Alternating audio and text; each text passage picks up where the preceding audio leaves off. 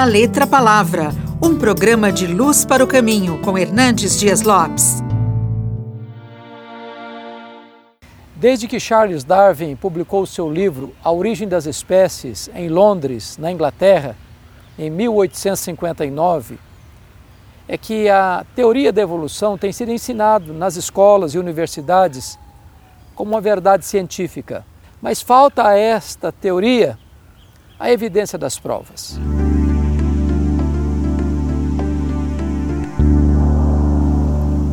Bíblia diz em Gênesis 1:1 o seguinte: No princípio criou Deus os céus e a terra.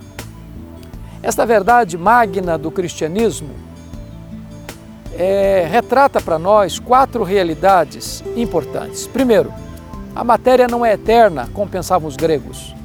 A matéria foi criada. Este mundo foi feito de matéria e energia. Matéria e energia não criam a si mesmas. Este mundo é governado por leis. Leis não criam a si mesmas. Logo, alguém maior do que o universo, fora do universo, independente dele, criou o universo, estabeleceu leis.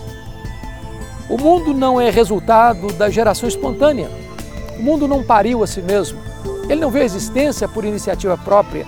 O mundo foi criado e criado por Deus.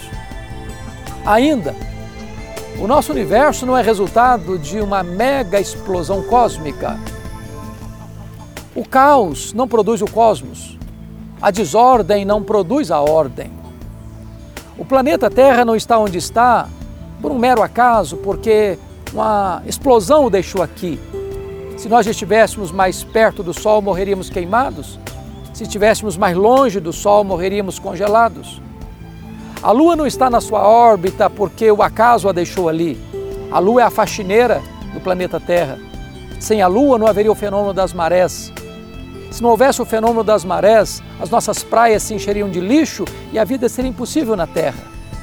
Não este mundo tão fantástico, tão colossal, com leis tão precisas, com movimentos tão harmônicos, não é fruto do acaso, mas é obra das mãos do Criador. A criação não é um mito, a criação é uma realidade. Você acabou de ouvir da Letra Palavra com Hernandes Dias Lopes, uma produção de Luz para o Caminho. Luz para o Caminho, o Evangelho de Cristo através da mídia.